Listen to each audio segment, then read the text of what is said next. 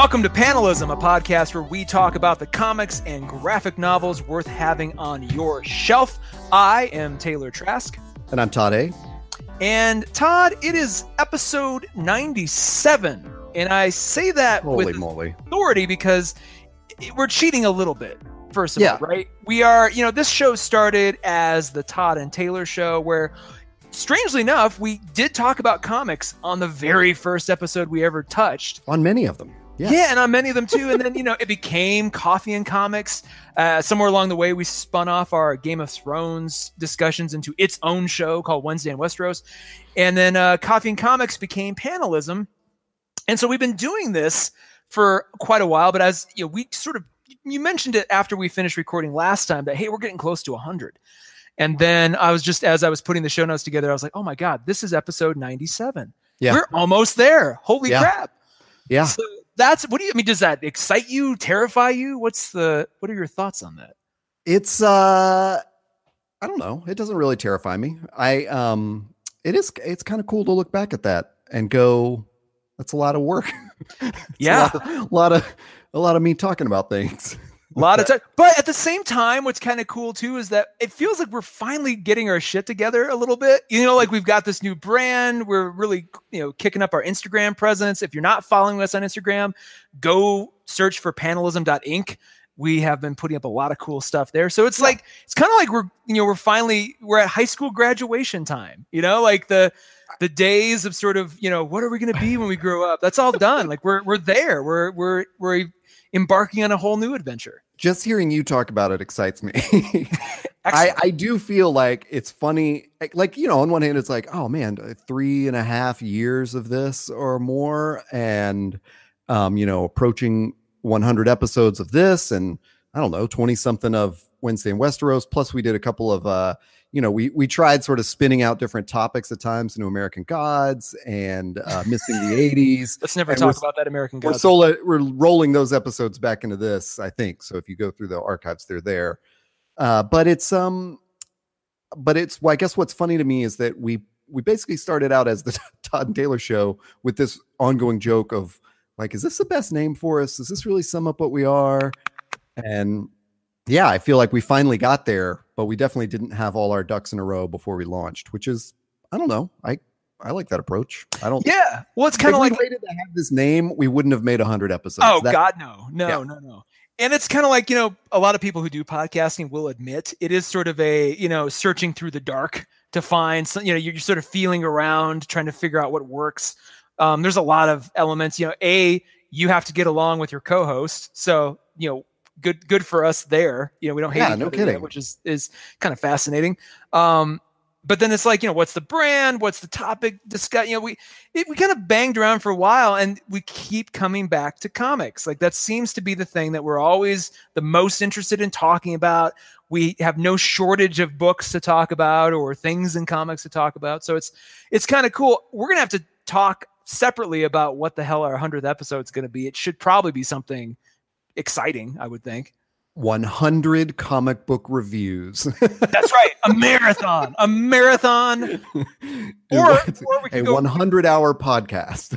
or we could just do a review a minute for 100 minutes and just be like you know just have a timer. That would be exhausting both for the listener and for us i think. At some point one of us has got to pee and that's going to be really funny to see. I would finally get a chance to be like, sucks, sucks. sucks yeah yeah yeah yeah.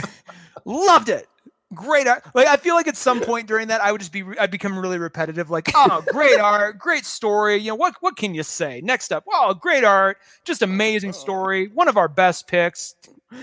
I've it would just become silly.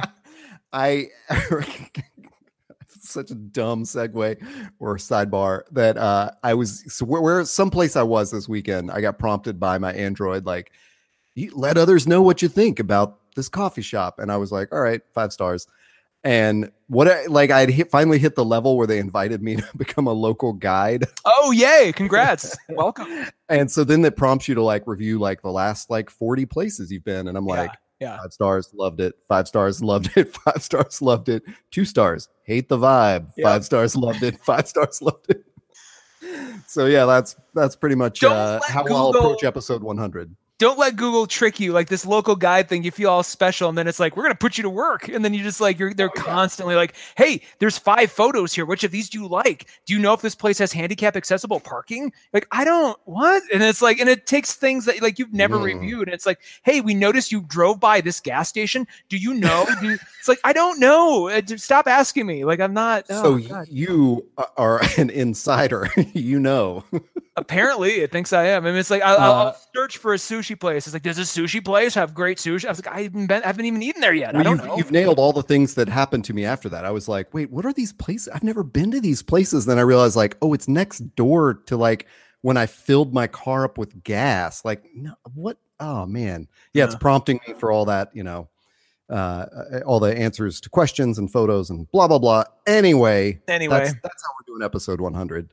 All right, fair enough. Well, on episode 79, which is this episode oh that you're oh listening to right now. Oh, that's amazing that you did some research to our own. Wait, no, uh, did I say 79? I said I mean 97. Good lord. Oh, sorry. I thought you were going to reference what was on number 79. Oh, no, no, no. No, no. Just this is episode 97, which you're listening to hopefully still. And yes. uh, we have a book, an episode that we review. This is my book pick on this episode, and I have picked. I'm not even gonna. I'm not even gonna like lead into it. I'm just gonna tell you what it is. Before Watchmen, Ozymandias slash Crimson Corsair. Now, whoa, whoa, whoa, whoa, hold on. What Crimson Corsair is like? Uh, is that a story arc name?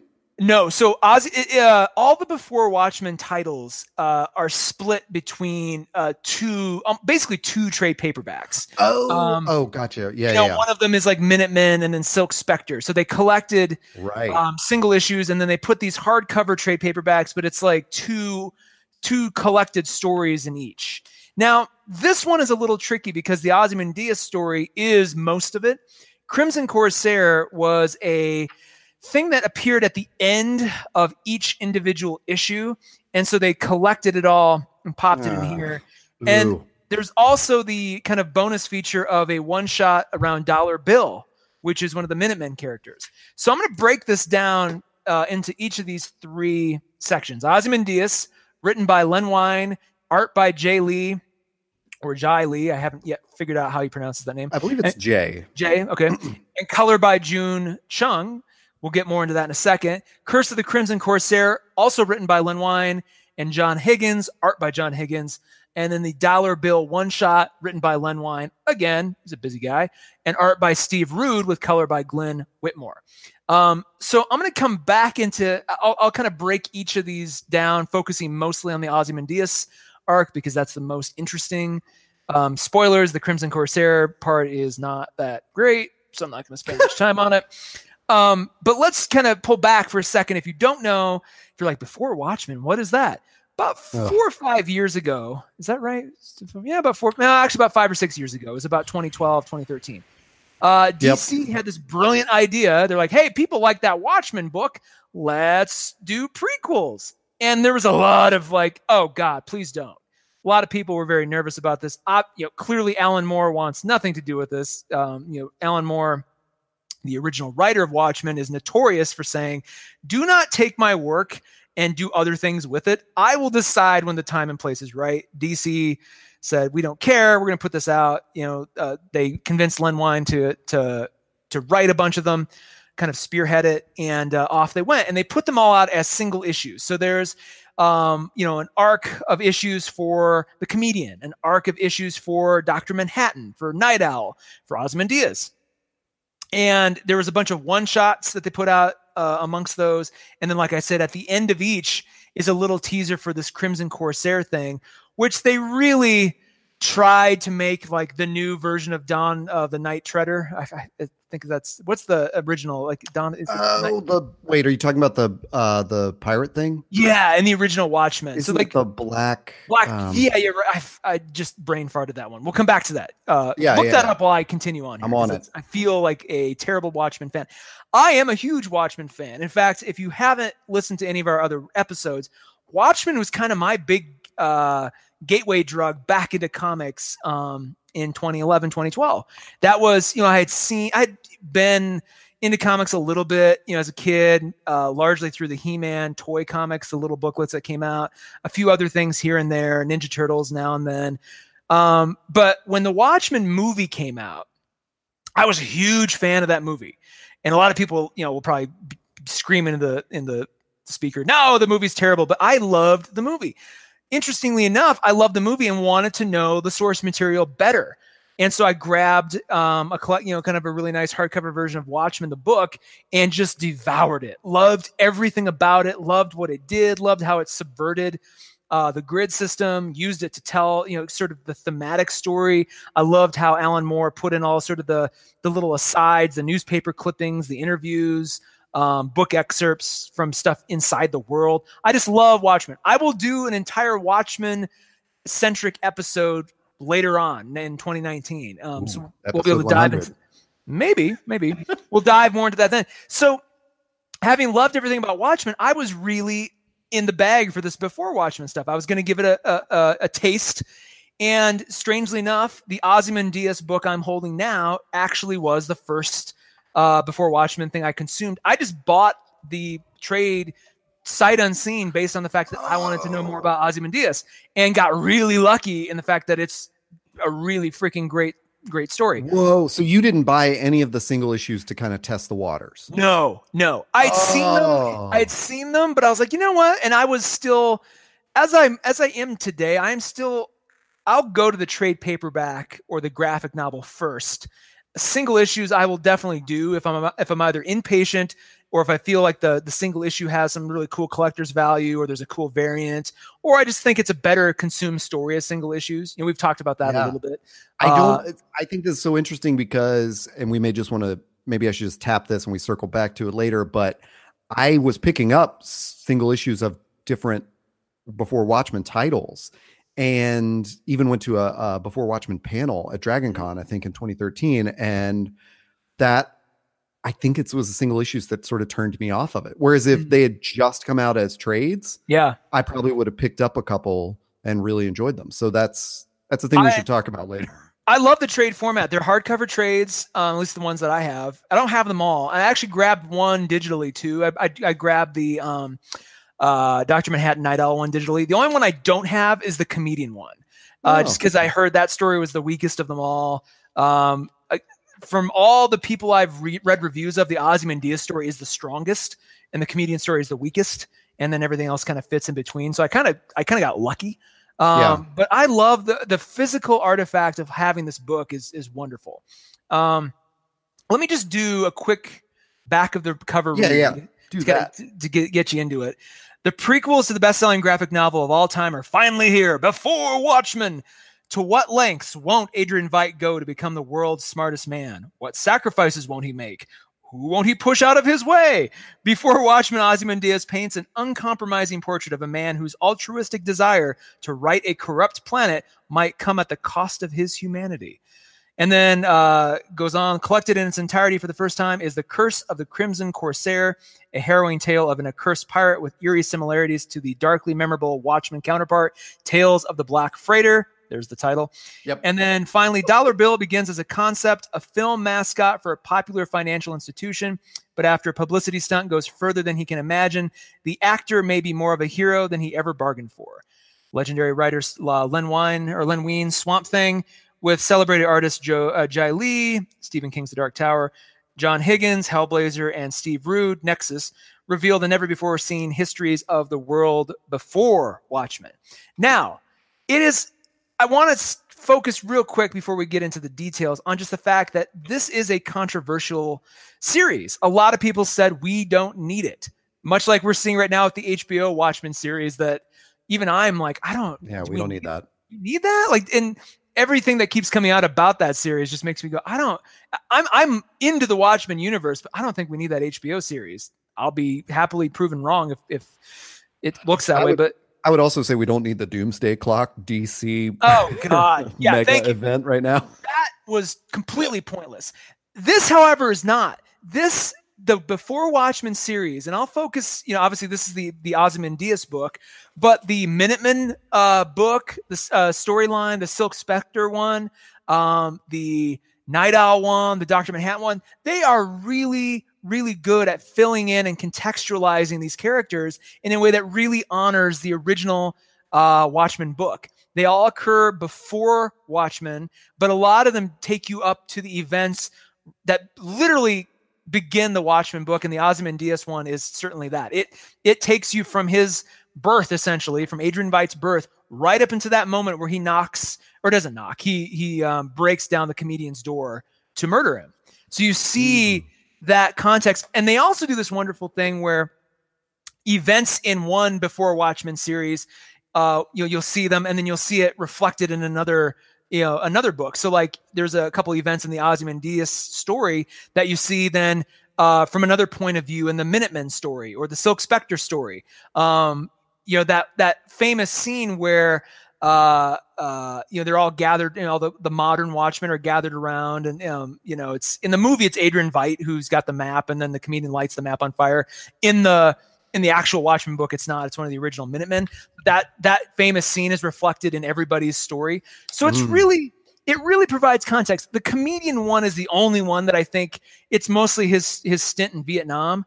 I'm not sure Ugh. we need that. And I've just I've flipped through it a couple times trying to convince myself that it's worth it. And it's just I don't. That's the only one that i am not that thrilled about. But all of these are great. Um, let's delve into the Ozymandias one. So first and foremost, Jae Lee's illustrations with June Chung's color is a work of art.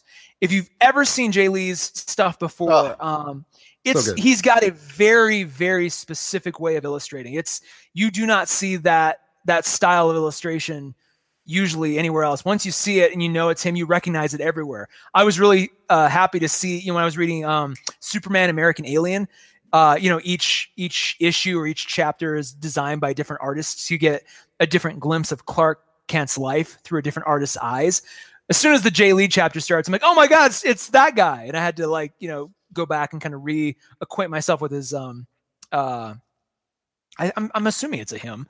His yes, uh, it is. okay, great. I'm just making sure I don't go this whole episode. Um, with his catalog, and then the difference though, the June Chung coloring is just exquisite. Like I don't typically shout out colorists as much as I should on the show, but like this is just it is gorgeous color. Um, especially if you've seen Jae Lee's work in other iterations with somebody else coloring it. This just is outstanding. The shading, the simplicity, um, a lot of the um, a lot of the panels don't have elaborate backgrounds. It's very character centric. So you'll see an, a, gorgeously shadowed and colored character with a just single color background, um, contrasting them, uh, you know, in, in, the foreground. So it's there's it, very very character centric. Um, uh, there's also a beautiful subversion of the panel system here. Um, they don't you don't see this in a lot of the other before Watchmen titles, but they really went out of their way to utilize circles and uh, the shapes of panels to really drive the story.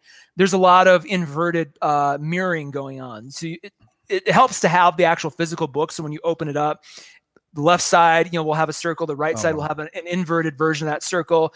There's a lot of playing around with that. So that honors, you know, the original uh, mm-hmm. format of Watchmen in a really cool way.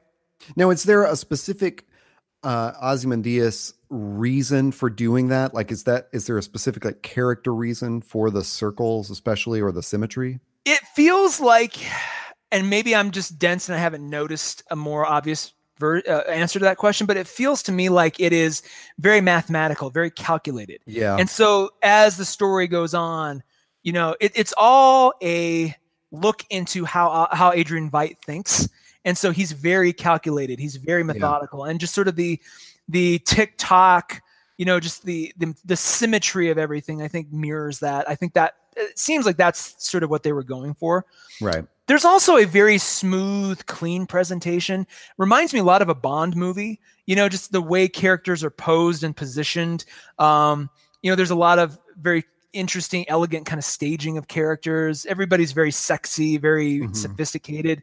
Um, you know all the all the fight you know when you see Rorschach and he's kicking somebody it's very stylized. You know it looks like it's you know it's going to freeze frame in a bond you know music is going to start playing or something behind it. So that's really cool. As far as the story goes you get a like i said you get the full backstory of adrian veidt. Um, but in this case he's always the protagonist. So, you know, spoilers in Watchmen, he ends up being the bad guy uh, at the end.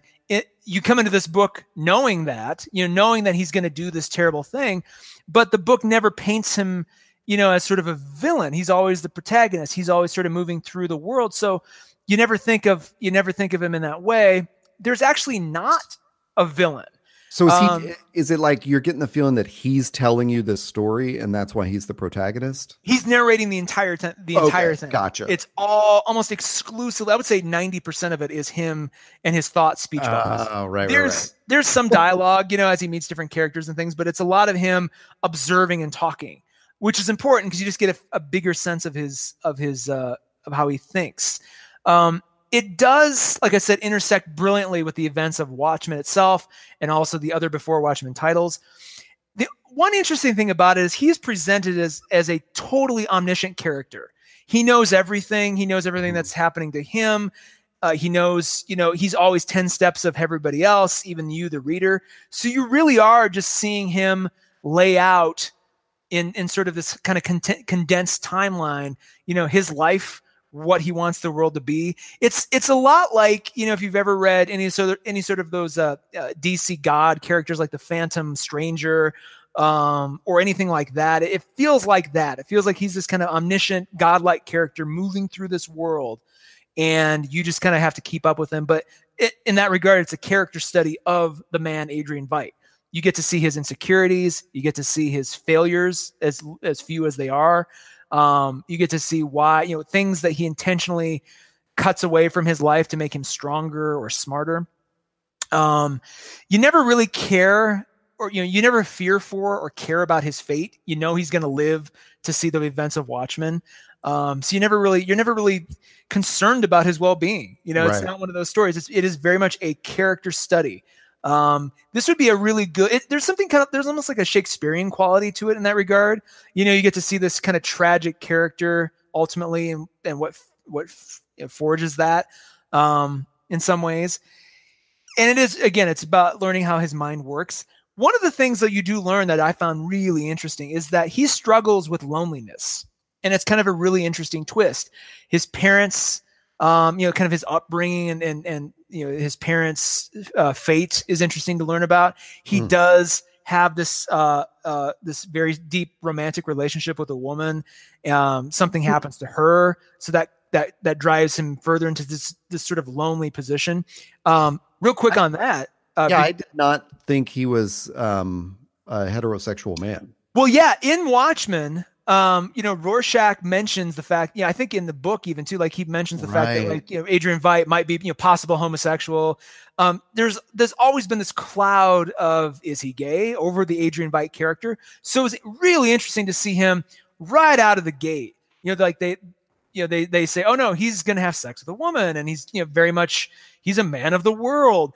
I do think though that the loss and the loneliness he feels pushes him to be completely asexual which mm. is hmm. where Rorschach can't square that in his own mind, so yeah, then he yeah. thinks he's gay, which is really interesting. That's an that's an interesting con- contextual layer, even if Alan Moore didn't intend that. Yeah, yeah. It's interesting that they've sort of you know they've back padded his character to make him even more complex. Well, yeah, um, and I I haven't read it, but just hearing you describe that, like the first thing that jumped out in my mind was maybe the uh maybe Rorschach's like meant to show us the I don't know, like maybe the, the relationship with the woman fell apart because he really is gay, and maybe. Well, you know, no, but, no, no, oh, okay. the, the, woman did, something very permanent happens to her. Oh, okay. Um, and so he lose he loses her very permanently, and so it's it becomes uh, even more isolated and lonely. Yeah, and he does. He even says that he's like, "I'm never going to let this happen to me again." He has ah. a series of like a, of, of female assistants who are kind of like his number, you know, his number two essentially. Yeah. But as that person knows more about his plans, he has to. He basically has to knock them off so that no oh, one person God. knows. You know, so he he has these women who are very close to him and know him and know his secrets, and then they eventually have to all die. You know, for one reason or another. So you know, Bubastis, his his uh, genetically engineered uh, you know cat creature that he has, um, kind of becomes his one and only true friend, which is you know a little sad at the end of the day. This man who has who's infinitely intelligent, infinitely skilled, um, you know, has very effortlessly built up this empire of money and wealth and, and influence. He just can't he just can't relate to people. You know, he's Yeah. just he he he could, but he doesn't want to get hurt, and he feels like that just constantly is a weakness in his own mind. So he just, you know, like like every sort of tragic male character after power, they just sort of you know the more the more power they amass, the more isolated they they Yeah. feel, and then and, you know sort of put that on themselves. So Um, you mentioned um, that you know when you bring up uh, what happens in Watchmen and what Alan Moore, you know, it gives an, an interesting twist to what Alan Moore was writing. Mhm. Um, do, it, do we know anything about like was anything in Before Watchmen based on any notes of Moore's or anything like that? Like, as far as I can tell, uh, no. Um, this is all whole cloth because Alan Moore just had would. There's Yeah. no way he was ever going to endorse this. So there's Yeah. no feedback, no input. Um, you know, that's maybe, absolutely the pre- impression I got. You know, I mean, maybe Dave Gibbons chimed in from time to time. Dave Gibbons, uh, if you don't know, illustrated uh, Watchmen, and it- it- that's almost diminishing his role. He and Alan Moore co-created that book. You Yeah. know, very they were in symbiosis. It was Lennon and McCartney making that book. Um, so Dave- Dave and Dave Gibbons has been much, much, much more sort of open to you know the fandom and you Yeah. know, other things. Alan Moore sort of looks at it like this. Watchmen panel that I saw at Comic Con when the movie came out. Yeah, and he's always the Yeah. one, you know, when they do reissues of the books, Dave Gibbons is the guy that does like the forwards and like commentary Yeah. stuff. And I mean, Alan Moore sort of looks at it as as Watchmen, especially, and then V for Vendetta too, as sort of like these, you know, finite literary pieces that there should be nothing else. They exist, that's it. Um, League of Extraordinary Gentlemen, he's a little bit more loose with, I think. But uh Well, But someday Watchmen- we should talk about how terrible the art in V for Vendetta is. Oh, don't even start. I, I'm just gonna plant this seed right now. I I like the movie way more than I like the book. I have never even attempted to read the book because every time I picked it up, I'm like, this is gross. The the art is not the art is not good, and um, we're gonna get a lot of flack for that. But like the movie is almost perfect. The book, it's struggle. It's a struggle. I own it because I'm like it's one of those important graphic novels that everybody should own. But it is every year I, I pop it open thinking, okay, now I'm ready. Every year I'm like, nope, it's just not. It's a tough read. I've gotten through the whole thing, but it is a tough, tough sit. Um, we'll cover that in another episode. But uh, one other thing I want to mention, like uh, Ozymandias as a character, he interacts. You know, you see his first meeting with Rorschach, his first meeting with the comedian, and actually, it's it's his meetings with the comedian that are really interesting. He runs into the comedian a couple different times, and that actually informs his uh, his outlook on the world. Um, you know, both privately, but then also you know when he's with other heroes and stuff. The comedian is represented in this book really, really well, um, which makes you know his his individual storyline in Before Watchmen all the more frustrating because it's so wonky. This is the comedian that I think everybody wants to see. It's it is fantastic. Hmm. Um, one other thing he mentioned, he does interact briefly too with Moloch. So if you know uh, Oh, yeah. Watchmen as a book, Moloch is sort of this supervillain they're always referring to, and you see him, um, you know, sort of retired and and just sad in the in the Watchmen universe. In these before Watchmen books, I think every story arc references Moloch in some way, shape, or form. And in this one, he's um he's really well done. Like you get to you get a sense of how dangerous he might have been. He's kind of like a drug Huh. kingpin.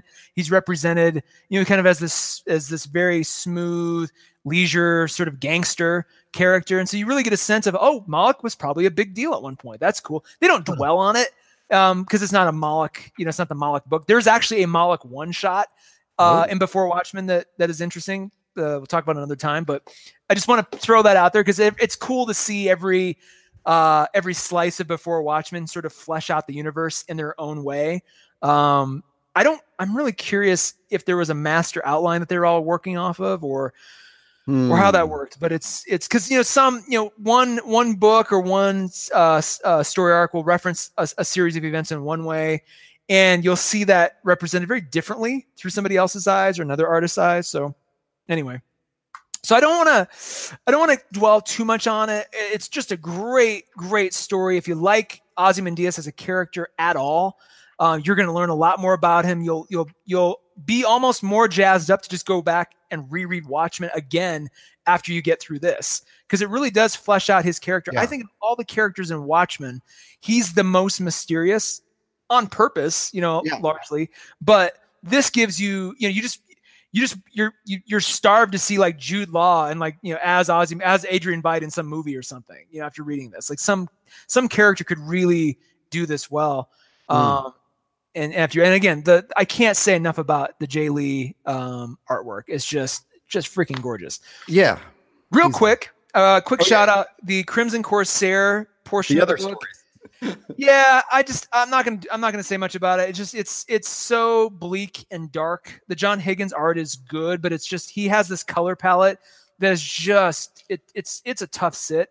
It's like it is the comic version of Viggo Mortensen in The Road. You know that Cormac mm, McCarthy uh, book cheery. it just it looks depressing. Everything is just you know just sad and depressing. I, I read through it once. I was like, I don't. This is just not. They they didn't need to do it. You know, they it, it was clear they're like, well, we need our version of the Tales of the Black Freighter, That's a and just, it's just not. It doesn't have any sort of commentary. You know how the uh, the the beauty of the uh, Tales of the Black Freighter is that it tangentially comments on a chapter in Watchmen in a really mm-hmm. sort of specific way. This kind of does, but when you when you remove it from the context of the individual issues, you totally lose that. And then just as it's on its own, it's just not a strong or interesting story at all. So it's you yeah. can skip it. Dollar Bill, on the other hand, is a really cool little one shot. I actually, strangely enough, I bought the Dollar Bill one shot before I bought this book. okay. Um, I, am sort of contradicting what I mentioned in the beginning. I did because the dollar bill one shot cover was really cool, and I'm like, well, that's kind of neat. Dollar, they're doing a comic about Dollar Bill as a character. How weird. I grabbed it. So then when I found it, you know, when I knew it was part of this um uh this trade, I was I was even more excited because I'm like, oh, here it is again. It's really freaking cool. It's it's a great introduction um to the before Watchmen Minutemen characters uh character arc. There's an entire uh uh series of Before Watchmen, the Minutemen, and so you get like their backstory, which is probably mm. my hmm. second favorite thing after the Ozymandias storyline. You, you, they really delve into the history of the Minutemen, and I love it. So if you want a taste of that, uh, this dollar bill um, one shot is really cool.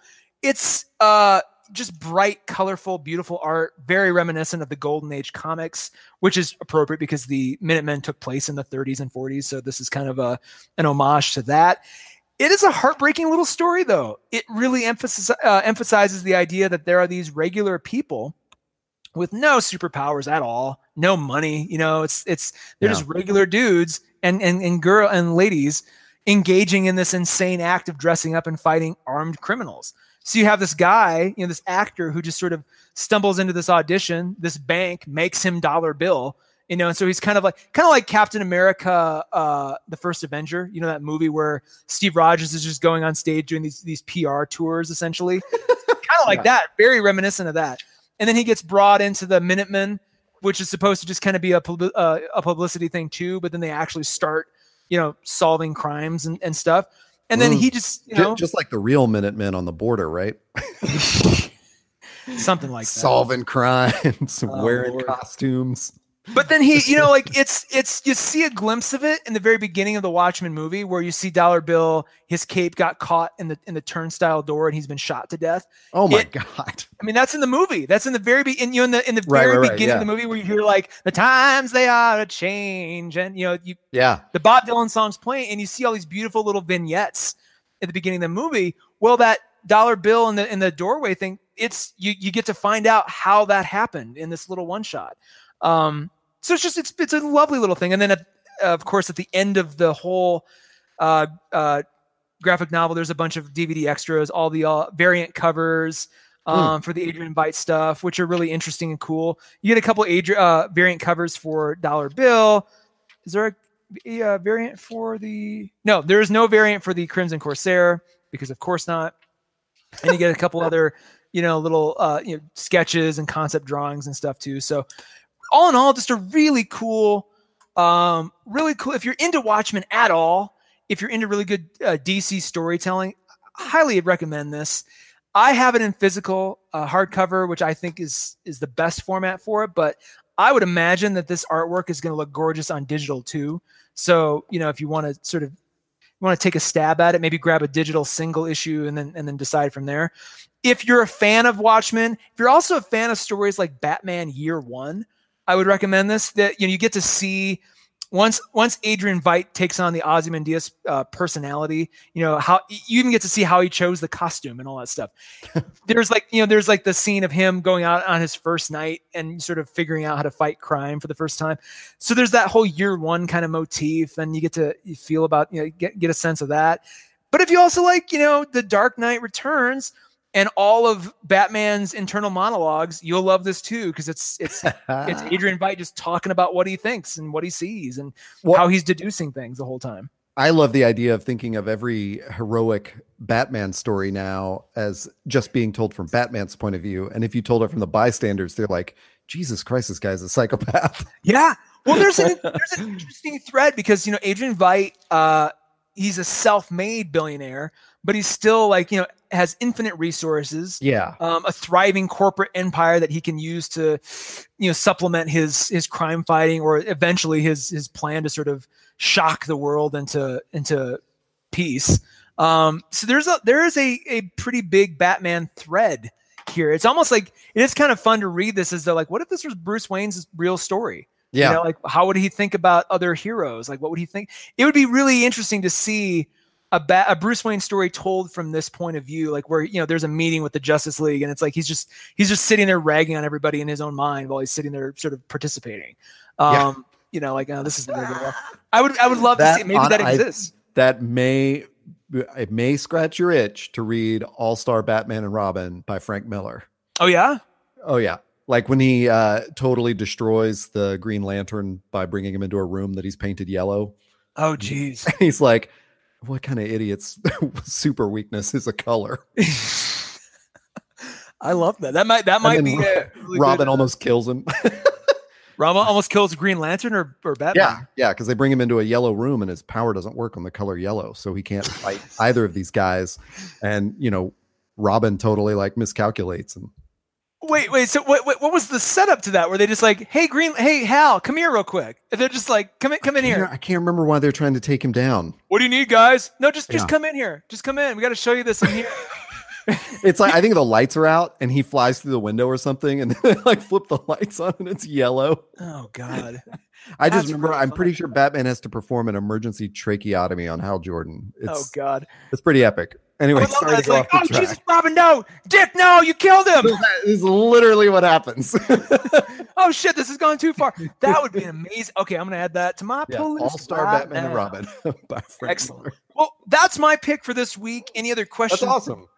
No, I, I'm glad to hear that because as uh, you know, I looked up a couple of um, when I was looking at Jae Lee's art uh, recognized that I had picked up at least a couple of issues of this one, and it just never stuck. So I think that idea of like me seeing the single issues, it, it was harder to see where this was going to go, you know, yeah.